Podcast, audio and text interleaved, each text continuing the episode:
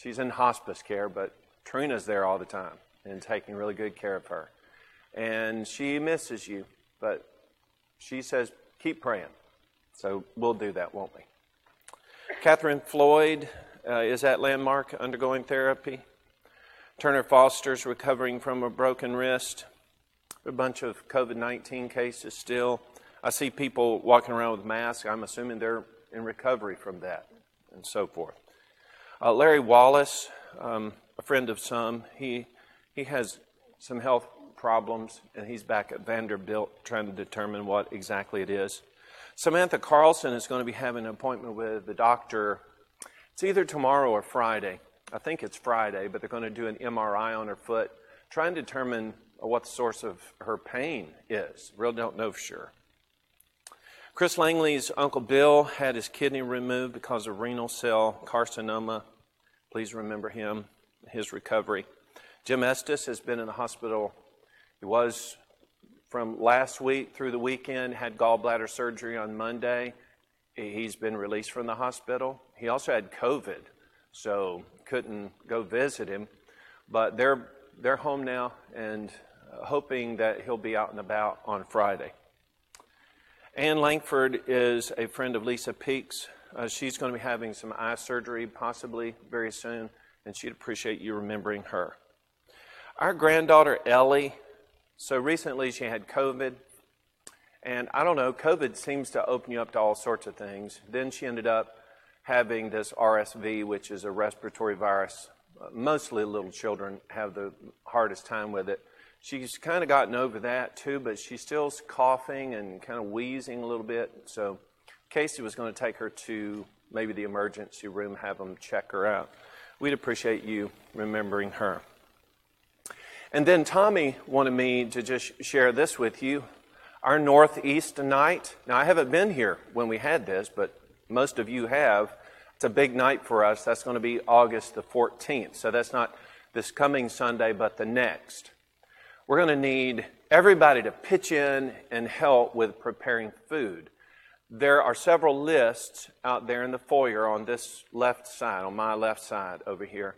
If you'll go over there and, and look, lots of places for you to sign up. And as an added benefit, some of the ingredients are going to be supplied. For instance, uh, gallon cans of potatoes, green beans, and baked beans are going to be available on Sunday. If you can use those in preparation, that'll be over in the annex. And you can take those, use that as you're making ready for this event. And also, you know, we made an appeal Sunday for repairs on this building, and I specified a certain amount. I was just kind of shooting for the moon, thinking, how amazing would that be? I want you tonight, go look at that board. And then just think of me going, yes! Way to go! Thank you! Okay? Yeah, we met that and exceeded it. So excited. Thank you.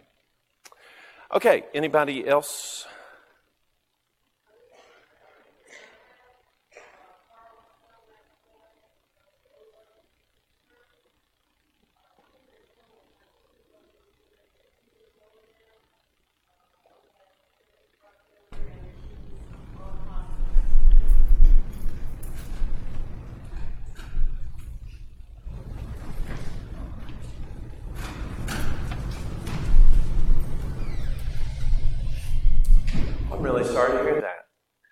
That's devastating for a family. But yeah, that, you know, that's really She's just spending a lot of time with her mom. But thank you for sharing that. And we'll definitely pray for Alicia Dunlap. Okay. Oh yes. Who? Mary Ann Holly. Holly.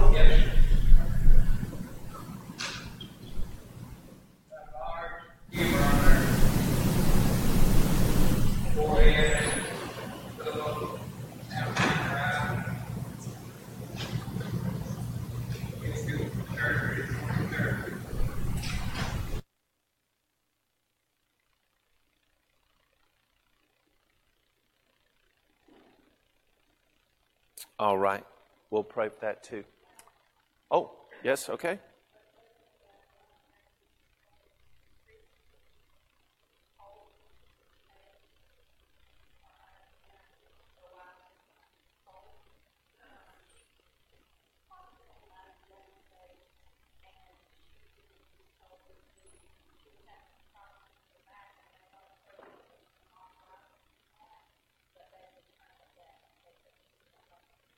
Oh, no.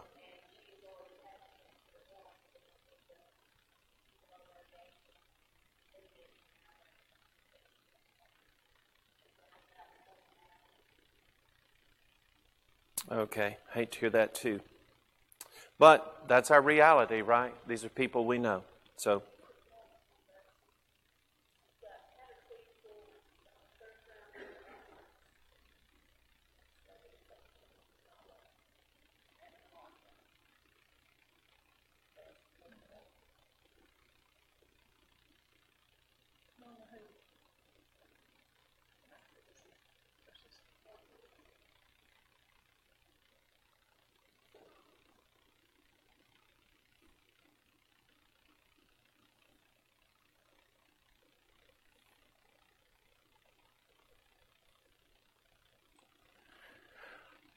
Okay, let's sing a song and then we'll have our prayer and begin our Bible study. 327, 327. All because of God's amazing grace. Well, that's what it is, isn't it? It's all because of that. Okay.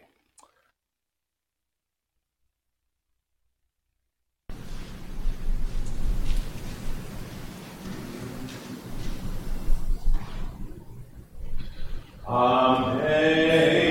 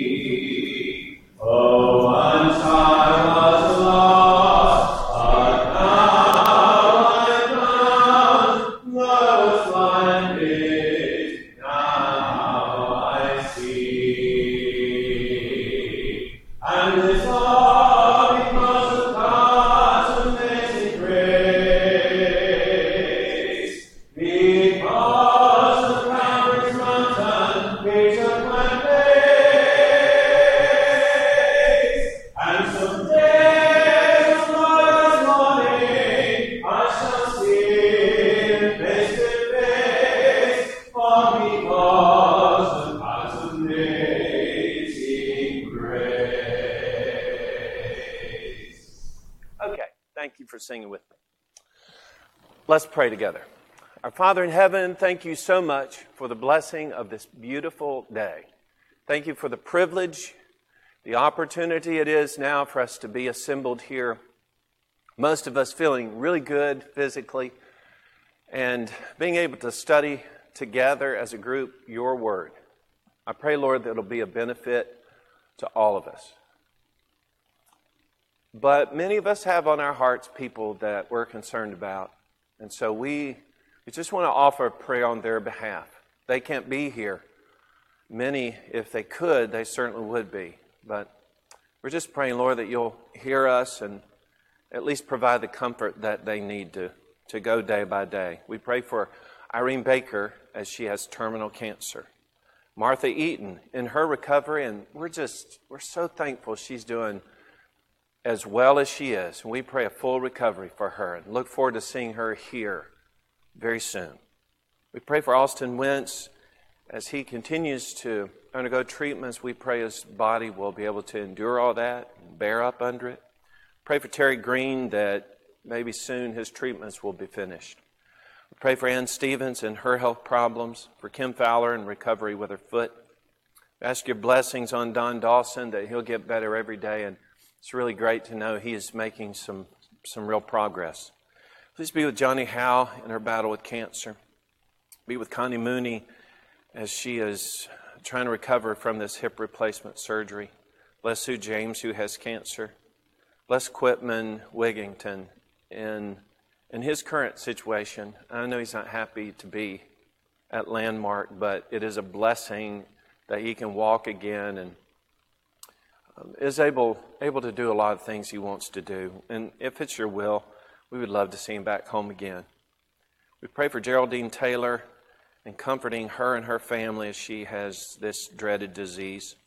Pray for Randy Stutz that his knee is going to feel normal again and that he doesn't have any restrictions. We pray a full recovery. Bless Sterling Phillips, who's having surgery tomorrow. We pray it's a huge success and he can recover quickly. We pray for the Davis family as Wade is still missing. We just pray for closure for this family. Bless Jennifer Bonham in her treatment for her health issues. Be with Justin Moreland as he's recovering from his injuries. Carolyn Wilcutt, that she'll be able to get through her rehab and, and feel normal again. Pray for Dorothy Hester that she'll have good days and that her foot's healing properly. Bless Chopper's brother's wife in her recovery with her back. And we pray for Andrea's Aunt Bob and her comfort. We pray for Nada Bullock that she'll have really good days. And bless Trina as she is caring for her. We pray for Catherine Floyd that she'll be out of therapy soon, back with us. Bless Turner Foster. He'll have a full recovery.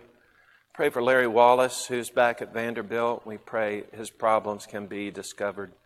Be with Samantha Carlson, who is to see about her foot this week. We pray that they'll determine exactly what the problem is. We pray for Chris Langley's uncle as he's recovering from his surgery. We pray a full recovery for him. Bless Jim Estes as he's had several health issues, just one on top of the other. And we pray he's getting his strength back and he'll be with us soon. Pray for Ann Langford that her surgery, if she has it, will go well. And we just pray a full recovery for her and, and good use of her eyes. I pray your blessings on our little granddaughter Ellie and pray that she'll be able to overcome the respiratory problem she's having. We pray for Alicia Dunlap for her congestive heart failure and the necessity of hospice, and we pray for her caregivers and, and for her in this situation. We pray for Marianne Holly and the surgery that she's going to have, and we pray that it will be a success. We pray for Christy Holt, who has bone cancer. And uh, I know it must be frustrating to have won that battle before and now to have to deal with it again. And we pray for uh, Joan and Martha's sister, Norma, as she's having uh, just a bad time with uh, the results of having her teeth pulled we pray that whatever infection's going on can be remedied and that she'll feel better real soon. Lord, please bless us in our study tonight and help us just week by week that as we just unwrap some of the, the great treasures in your word that not only will it be helpful to us but useful so that we can uh, share your truth with other people. And thank you for the blessing of your word and for the time that we can have to study it together. In Jesus' name, amen. Okay, in this class, we're going to be studying from the book of Acts. I know. You may be thinking, Ken, seriously, I've been through study the book of Acts like 20 times in my life. I know everything there is to know about the book of Acts. Okay, this is for you. Peace. But it was on the schedule, so here we are. hey, I've been through lots of studies of the book of Acts. In fact, I remember one time, I was younger, but I remember the adults talking about in the adult Bible class, hey, uh, you know, what, what are we going to study next? And somebody said, well, we haven't studied the book of Acts in a while. Let's study that. And I, my experience with the book of Acts has maybe been kind of like yours, that it went indefinitely long, you know, just seemed like never got finished with it. Certainly, the book of Acts is important, and we need to study it. And I, I really don't want this study to be like anything you've done before. I feel like the whole matter of teaching something is to share something with somebody that they don't know yet. Or maybe just, just, from, just from the standpoint of my sharing what I know about the word, that maybe that will impart something that's useful to you. Or, wow, if we have all that experience and knowledge about this book, then it seems like it would just be a cinch to go through it and to be able to develop some things that are going to be useful to all of us. Now, tonight, I'm, I, I'm, I'm hoping you'll do like me. I, see what I have? I have? You see it right there. It's a notepad. So, what I'm going to do is I'm just going to go through some introductory things with you. I'm going to jot down some thoughts that I have. And I'm sharing with you the things that I think are going to be beneficial for you as we're going through this book. So, next week, we will begin actually in the text itself and looking at some things that are important for us to know. And I'll share with you, Lord willing, a basic outline of what I intend to do uh, with the study over the next three months. Okay, so when I talk about introduction to the book of Acts, or it might, it might just be laid out in your Bible when you look at the title for this book, it says The Acts of the Apostles. Okay, in terms of an introduction, this un- introduction just basically uh, attempts to describe the contents. Hope you can read that. That's my scratch.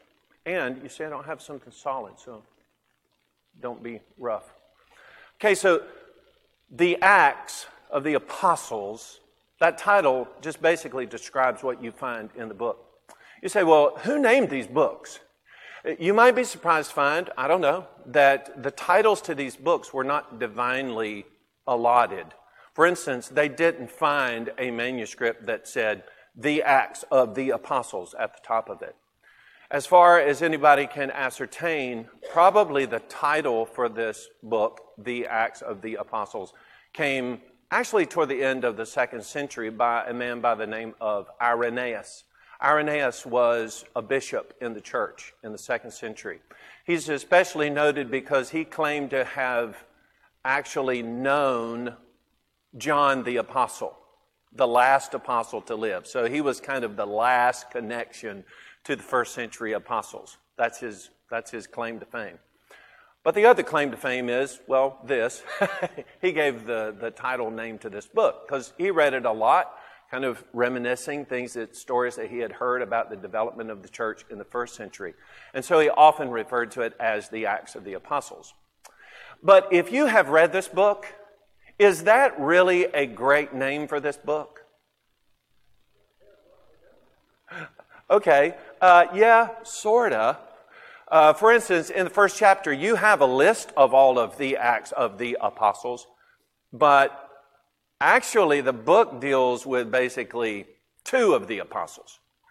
One of them is Peter, and Peter is primarily spoken of through the first 12 chapters. Then we have another mention of him in chapter 15 when there's this big conference back in Jerusalem, but otherwise we don't hear any more out of Peter. From about the end of chapter 12, starting in chapter 13 through the rest of the book, it's mostly about what guy? Paul. So if you if you're I think my opinion, if you're going to more accurately title this, you might call it the acts of some of the apostles or the acts of Peter and Paul. Maybe that's, maybe that's more to the point. Because much of this book, in fact, some people kind of muse the idea that this book exists in order to explain exactly to the Jews how it is that the Gentiles received the gospel.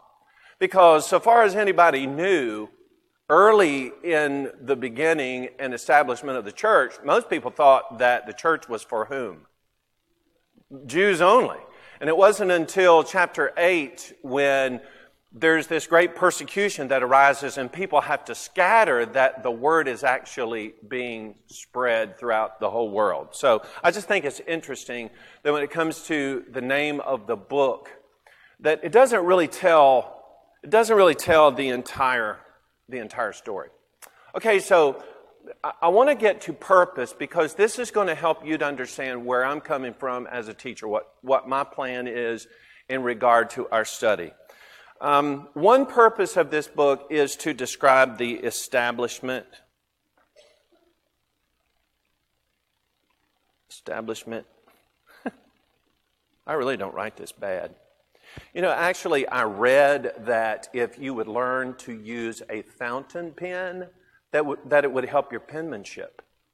So, what I did was, I got a fountain pen. And now I can scribble with a fountain pen about like I can with a regular pen. It didn't help me at all. I think I'm too quick in writing. But anyway, uh, the first thing that we're going to do beginning next Wednesday night is we are going to look at the scriptures that describe the establishment of the church. Okay? We'll look at the first two chapters of the book of Acts, and there won't be any question as to how the plan that Jesus had laid out. Remember in Matthew chapter 16, Jesus said he was going to build how many churches? He said, I'm going to build singularly my church. The gates of Hades, death is not going to prevail against it. Well, Jesus died. Did that shut the whole thing down? No, he rose again from the grave. And when he rose again, he spent time with these very disciples that are mentioned here in the very first chapter. And he explains to them exactly what is going to happen, what's going to unfold in order to bring to fruition the prophecy. I mean, it's a prophecy, right? About the coming of the church. We're going to see, it's a beautiful thing. We're going to see all of that unfold together. So we got the establishment of the church. Another thing that is primary in my mind here in the book of Acts is uh, conversions. Okay? Conversions. We're, there are actually nine conversion stories that are mentioned in this book. And Lord willing, time allowing, we're going to look at every single one of them. What we're going to look for is consistency throughout. Well, I've already looked at them, and absolutely, we're going to find a great deal of consistency in these studies. Another thing that we're going to notice along the way is that as, as we begin, we began there in Jerusalem with 3,000, right? Okay? On that gospel's preached, 3,000 souls obeyed the gospel, were baptized. We're going to notice that as you go along through the book of Acts, there are comments occasionally about how the church is doing. And instead of using words like accumulation and then here's the number, it doesn't even go into that. You get the idea the church grows exponentially. First, it talks about how people are being added to the church, and then they're being increasingly added. And before you know it, you start hearing words like multiplied. And the thing gets so out of control that there are hardly any words to describe the incredible growth of the church. So if you're reading that and there are hints about how the church is developing in that time, in one, in one just localized period of time, don't you think that'd be useful to us? I mean, we want the church to grow exponentially too, don't we? Yeah, instead of going backward, we want it to be going we want it to be going forward. So we're going to be looking at growth. And then, um, along with that, I mentioned Jesus prophesied. Scattered throughout this book are several different prophecies from the Old Testament scriptures being fulfilled. And then the speakers are using those prophecies in order to not give significance to the word, but to actually back up what it is that they have to say. So we also want to look at some of these prophecies. And then finally, you, will love this. We'll see this along the way too, but if we have the time, we'll go into it more deeply. Uh, the book of Acts is a lot about the work of the Holy Spirit. After all, Jesus told his apostles that he's getting ready to leave but don't worry, I'm going to do what? I'm going to send the comforter, I'm going to send the helper. He is going to come and he is going to remind you of all the things that I've said.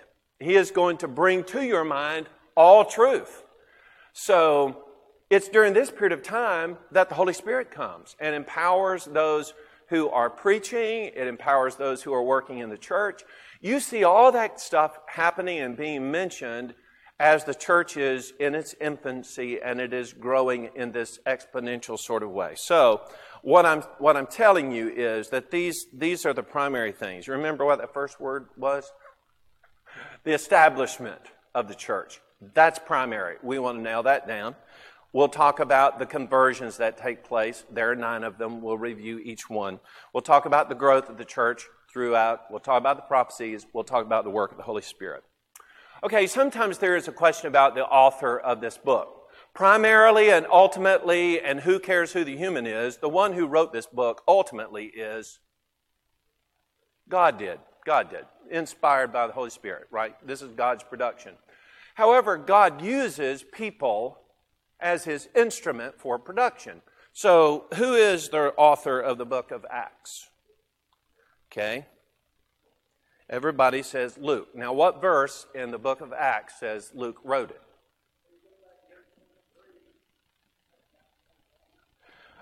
Okay, Luke 1 and verse 3, and you can look at Acts chapter 1 and verse 1.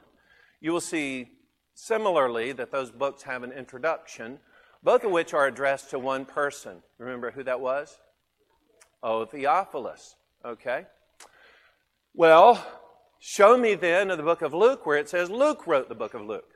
Ha ha, I got you. Write it down, somebody. No. Okay, so say, well, Ken, right up there at the top, it says Luke. Okay, peace. Well, guess what? That's an assignment too.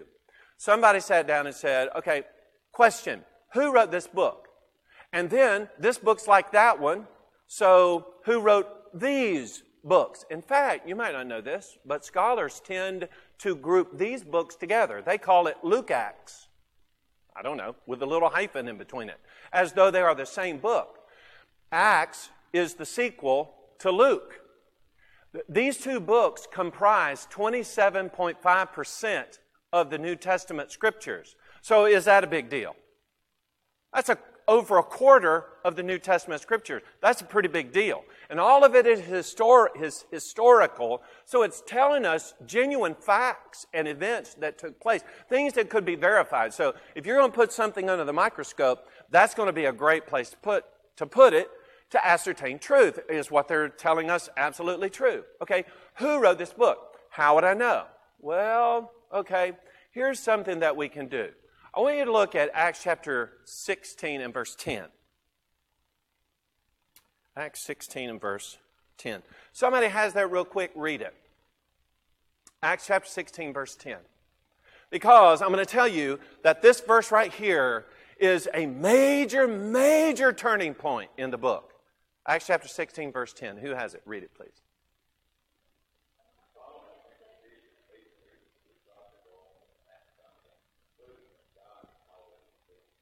Wait, stop. Who sought to go to Macedonia? Who was it? We. We. Okay, so here's something we're going to find from Acts chapter 16, verse 10 until the end of the book. Words like we, our, us. Those are first person plural pronouns. First person plural pronouns. Okay, so we say, oh, beginning basically around chapter 13, although we're introduced to him in chapter 9, but basically beginning in chapter 13, much of the emphasis is on Paul and his ministry primarily to what group of people? The Gentiles. Okay, so by the time we get to chapter 16, we're way into the ministry of the Apostle Paul. Yet in chapter 16, verse 10, we find now that instead of just talking about Paul and his work, now it's we and us and our. What does that tell you about the author of the book? Okay, he was with the Apostle Paul. He was somebody who traveled with the Apostle Paul. Okay, so do this. Somebody look up Colossians chapter 4 and read verses 10 to 14. Who will do that? Just raise your hand and you can be looking it up. Anybody? Okay, Martha's going to read that. Colossians chapter 4, verses 10 to 14. The second one we're going to look at is Philemon and verse 24, because Philemon only has one chapter. Uh, verse 24, somebody, look, who's going to look that one up? Martha got the other one. Who's got this one? Philemon. Can you find it? It's right before Hebrews. So you find Hebrews, back up one. And then be careful because it's real short. Who will read it? It's only one verse, not the whole chapter. Okay, JT's going to do that one. And then the other one, to me, this is the, this is the coup de grace. This is, this is the big one right here, okay? Uh, 2 Timothy chapter 4 and verse 11. Uh, who will get that one? And you see, you got all this time to get that one. Okay, right here. All right, Colossians chapter 4, verses 10 to 14. Listen very carefully. What? Air Stars. Air Stars. My fellow prisoner greets you with Mark, the cousin of Barnabas, about whom you received instructions. He comes to you welcome, and Jesus, who is called Justus.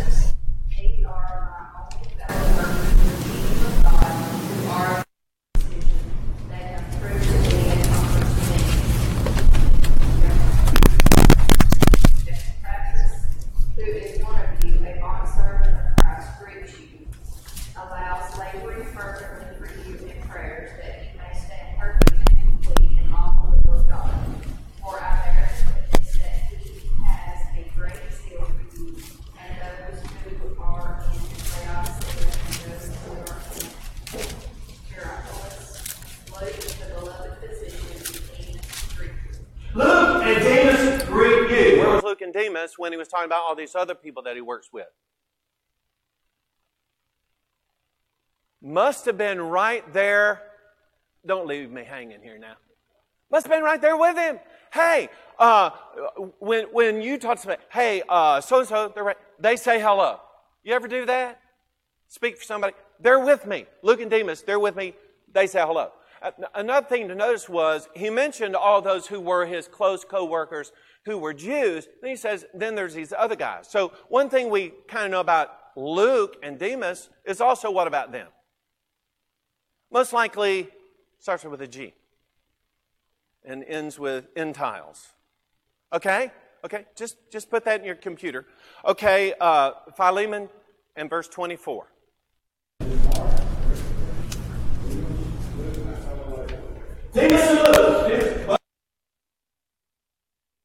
With me.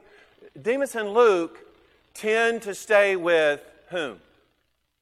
The Apostle Paul. Okay, and then uh, 2 Timothy chapter 4, verse 11. What does that one say?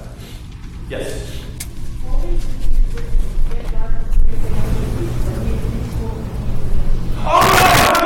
the only person, the only person that has stayed with me this whole time is Luke.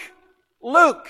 Okay, is there a consistent thread running through the list of people that Paul says are with me? And is there one who, if you're going to choose somebody to kind of chronicle and document your activities, which of these guys would you have used? Why not Luke, right? Why not Luke? Let's use Luke. Luke also is described as being a, did you catch it? He had an occupation. He was a physician. Uh, what do you know about physicians? And I'll just say, typically, what is true about physicians now was actually true about physicians back then. Physicians tended to be what? Educated, okay? Now, I am no linguist scholar. However, those who are, when they look at these books of Luke and Acts, they say the writing here is the top level. This is about as advanced of Greek as you're going to find anywhere. So, most folks, kind of accumulating these things, have come to the conclusion that it was Luke who penned these things. Now, let me ask you this question too. I don't know if you've been paying attention to the children's little song uh, about the apostles, but which apostle was Luke? About basically when was he chosen as an apostle? Number three. Okay, any other guess?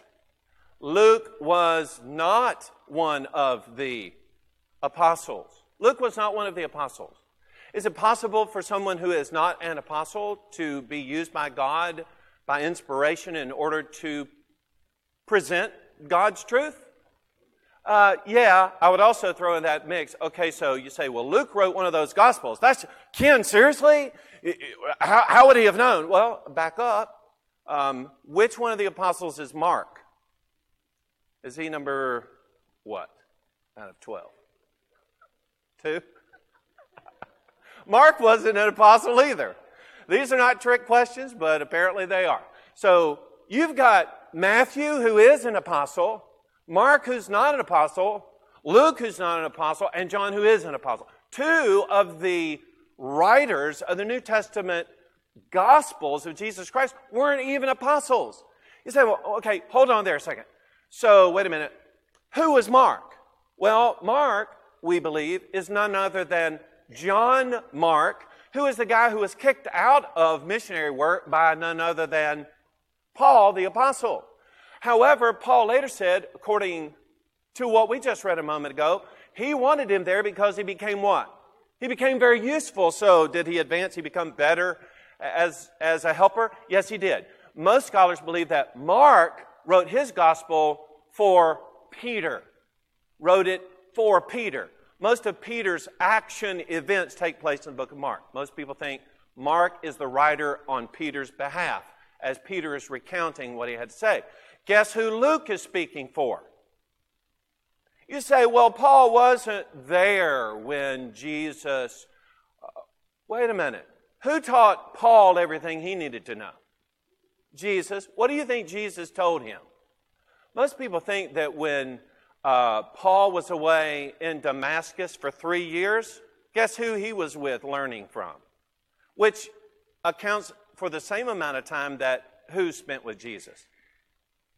The original apostles. Yes? Nod your head this way. Are you conscious?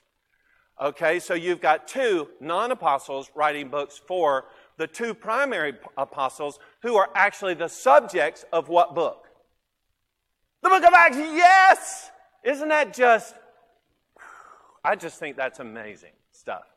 Okay, moving right along. So, mentioned about the comparison. Um, actually, Luther broke that down for us. If you compare the introductions to these two books, one of, one of the main reasons, aside from the similar use of words in both books, the introductions are basically the same.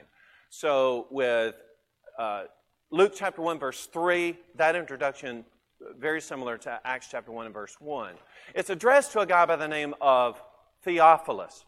Okay? So I've got Theophilus. If you've studied words, Greek words before, Theo is typically gen, the Greek word for what? Theo, like theology. God. Okay, God. Uh, philos or philos? Philo? Philo? Love or affection. Okay? So the meaning of Theophilus is literally either friend of God or it could be lover of God. Now, first off, who would that be? Well, that could be any of us, right? Some people think that's a general introduction. To any Christian or anybody who's a lover of God, wants to know more about God, that's who that would be. More, others are like, wait, there's too much detail in here and specificity about the mission. Must have actually been a person. And what kind of person would you actually address? Here's what this is going to be, and now here's the second installment, and this is what this is going to be. What do you expect that person to do with what you write to them? Is that a personal letter you're supposed to sock away and put in your drawer? Kind of get the idea, I'm just throwing this out there, kind of get the idea this is going to be his publisher, right? The guy is going to take the material and then see to it that it's distributed. Okay. Uh, there's also something, something pretty interesting. We have a few minutes here. Something pretty interesting. I just want you to be aware that this happens in the book. I mentioned that this book is broken up. First half is Peter, second half is Paul. It is strikingly apparent as you read through this book that a lot of the things that happened to Peter also happened to Paul. For instance, there's this major ordeal about how Peter heals a lame man. He does that in the temple. Guess what Paul does? Heals a lame man. Peter heals people without even touching them, as by remote. His shadow, people try to get in his shadow and they are healed. There's also a description of the Apostle Paul healing people by use of handkerchiefs and aprons. People just get a hold of that stuff, and just because it's kind of like the remote action uh, of it all. Peter goes toe to toe with a sorcerer. His name is Simon. Well, guess what the Apostle Paul does? He goes toe to toe with a sorcerer as well. His name is Elymas or Bar Jesus. The Apostle Peter raises Tabitha from the dead, otherwise known as Dorcas. Wow! But guess what the Apostle Paul does? The Apostle Paul raises Eutychus uh, from the dead. Well, that's an interesting story because Eutychus fell asleep while Paul's preaching. Should have just left him dead, right? Uh, no, but he raised him up from the dead. I just think that's pretty striking. Uh, a lot of, just, just as you're reading it, just kind of keep your little senses open and look at the things that happens to Peter. When you get over here to Paul, it, it is, to me, is pretty striking. Now, question, what is the purpose of emphasizing those facts? Peter, the apostle to the Jews, now, did he preach to the Gentiles? Oh man alive, he, he opened the door of the gospel to Cornelius, so yeah, no doubt about that. But generally speaking, Peter was the guy who carried the gospel to the Jews. Paul's primary act, although, yeah, he preached the gospel to the Jews too, his primary act, his primary work was share the gospel with the Gentiles. Okay, which apostle has the power of God? Both of them do. You say, well, Peter's greater than Paul because he could do, oh, wait a minute. Yeah, he could do that, but guess what Paul could do? Same thing. Yeah, but Peter also raised it. So did Paul. You see, it's, it's trying to, I think, it's trying to underline the fact that there was equality of the distribution of God's will both to the Jews and to the Gentiles. But you'll see it as we go along. Pretty exciting stuff. Okay? Your responsibility as a class is to read this book. Okay? And then come to class. How easy can that be? Couldn't be easier, Ken. Thank you so much. Okay, let's have a quick prayer and then uh, we'll be dismissed. Father, thank you so much for your blessings today and thank you for this opportunity to study. Pray that it's useful to all of us and help us to be really discerning about your word and just growing in our knowledge and application of it. And thank you, Lord, for what we're about to embark upon an understanding of the conversions that take place in the scripture. Let that be a pattern for us as we share the gospel with others. In Jesus' name, amen.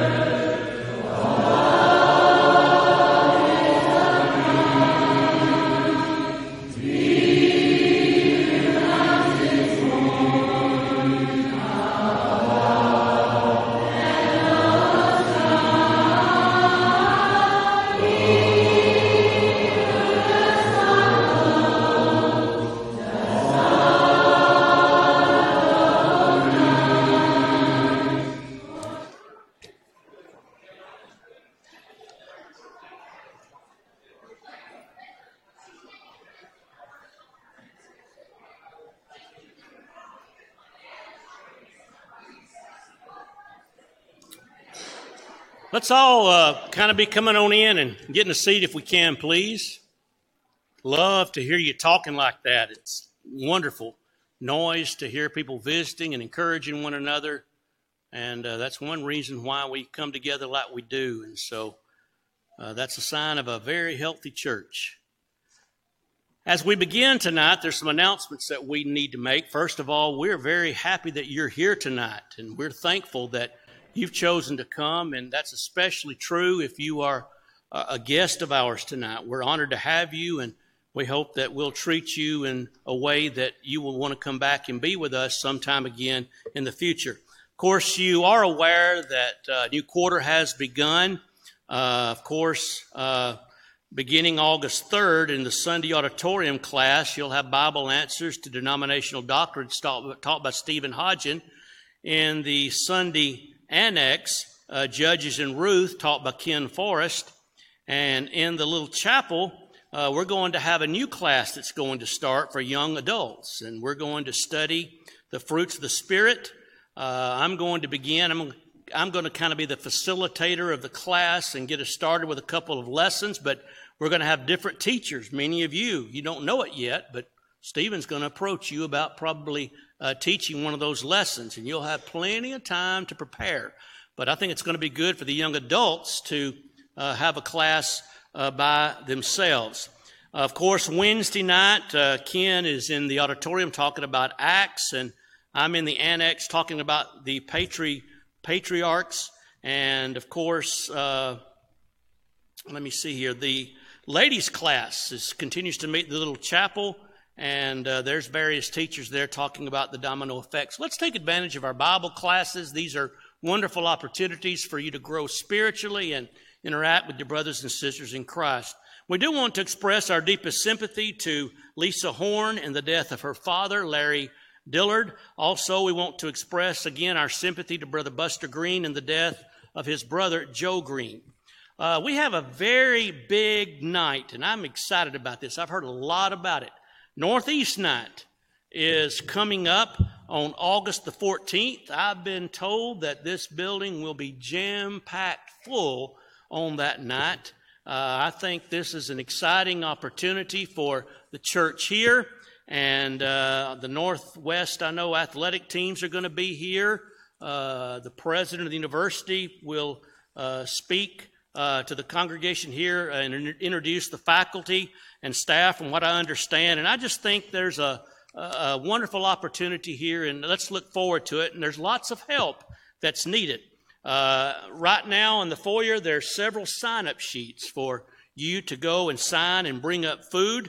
And I hope you'll do that as quickly as possible. As you sign up to bring something, we want you to know as well that uh, potato, po- what did you say? Potato what? Whole potatoes.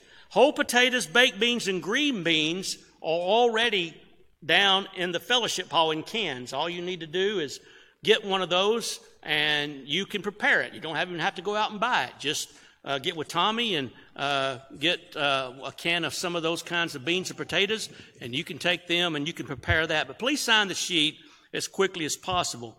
Also, the Golden Circle Luncheon is coming up this Tuesday, August the 9th at 11:30 a.m., and that's always a wonderful time. And we're going to be hosting and hearing from the new women's basketball coach at Northeast as well as her assistant. So I'm excited about that.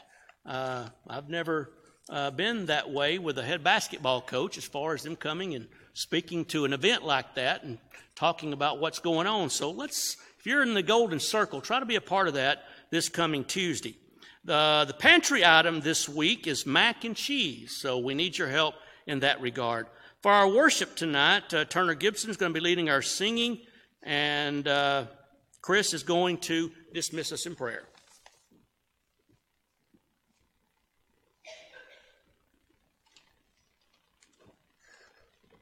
The invitation song tonight will be 902, Nothing But the Blood. 902. Uh, we'll be singing 535, The Glory Land Way.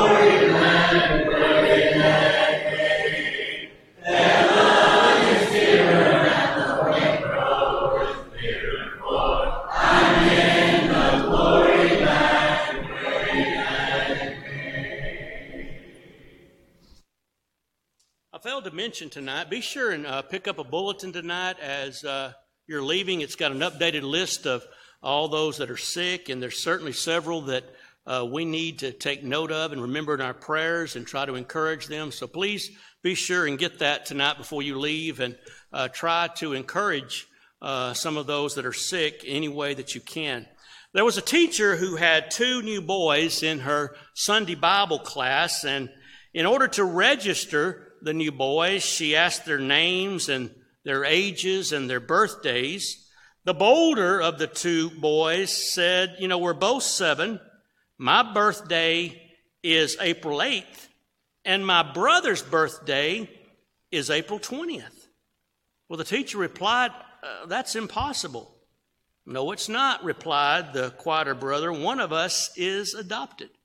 Well, which one? The teacher asked before she could kind of curb her tongue. And the boys looked at each other and smiled. And the bolder one said, Well, we asked Dad a while back, and he just said he loved us both, and he simply couldn't remember which one was adopted. You know, that reminds me of the virtue of Christ's redeeming power. And by virtue of that redeeming power and our obedience, we have become joint heirs with Christ. We are as adopted sons and daughters in God's forever family, according to Romans chapter 8, verses 15 through 17. And think about what the Bible says tonight in 1 John chapter 3 and verse 1. It says, Behold, what manner of love the Father hath bestowed upon us that we should be called the children of God. Tonight, if you're a child of God, you are the recipient of the greatest expression of love possible. You have become an adopted son or daughter of God through your obedience to the gospel and by the blood of Christ that was shed on Calvary. It may be tonight that that's not something that you could claim. Maybe you're outside of Christ. You may have never obeyed the gospel. And that being the case, you're outside God's family. You're outside the fold of God. But tonight, if you want to make that right, you can come tonight believing in Christ with all of your heart. You can repent of your sins. You can be immersed in water tonight for the remission of your sins. And you can become a child of the Father tonight. Or maybe you haven't been living in honor of God, your Father, the way you should. Maybe there are some things you need to correct in your life tonight. And so we sing this song of encouragement. And if you're one who needs to come tonight, we ask that you do so now while we stand and sing.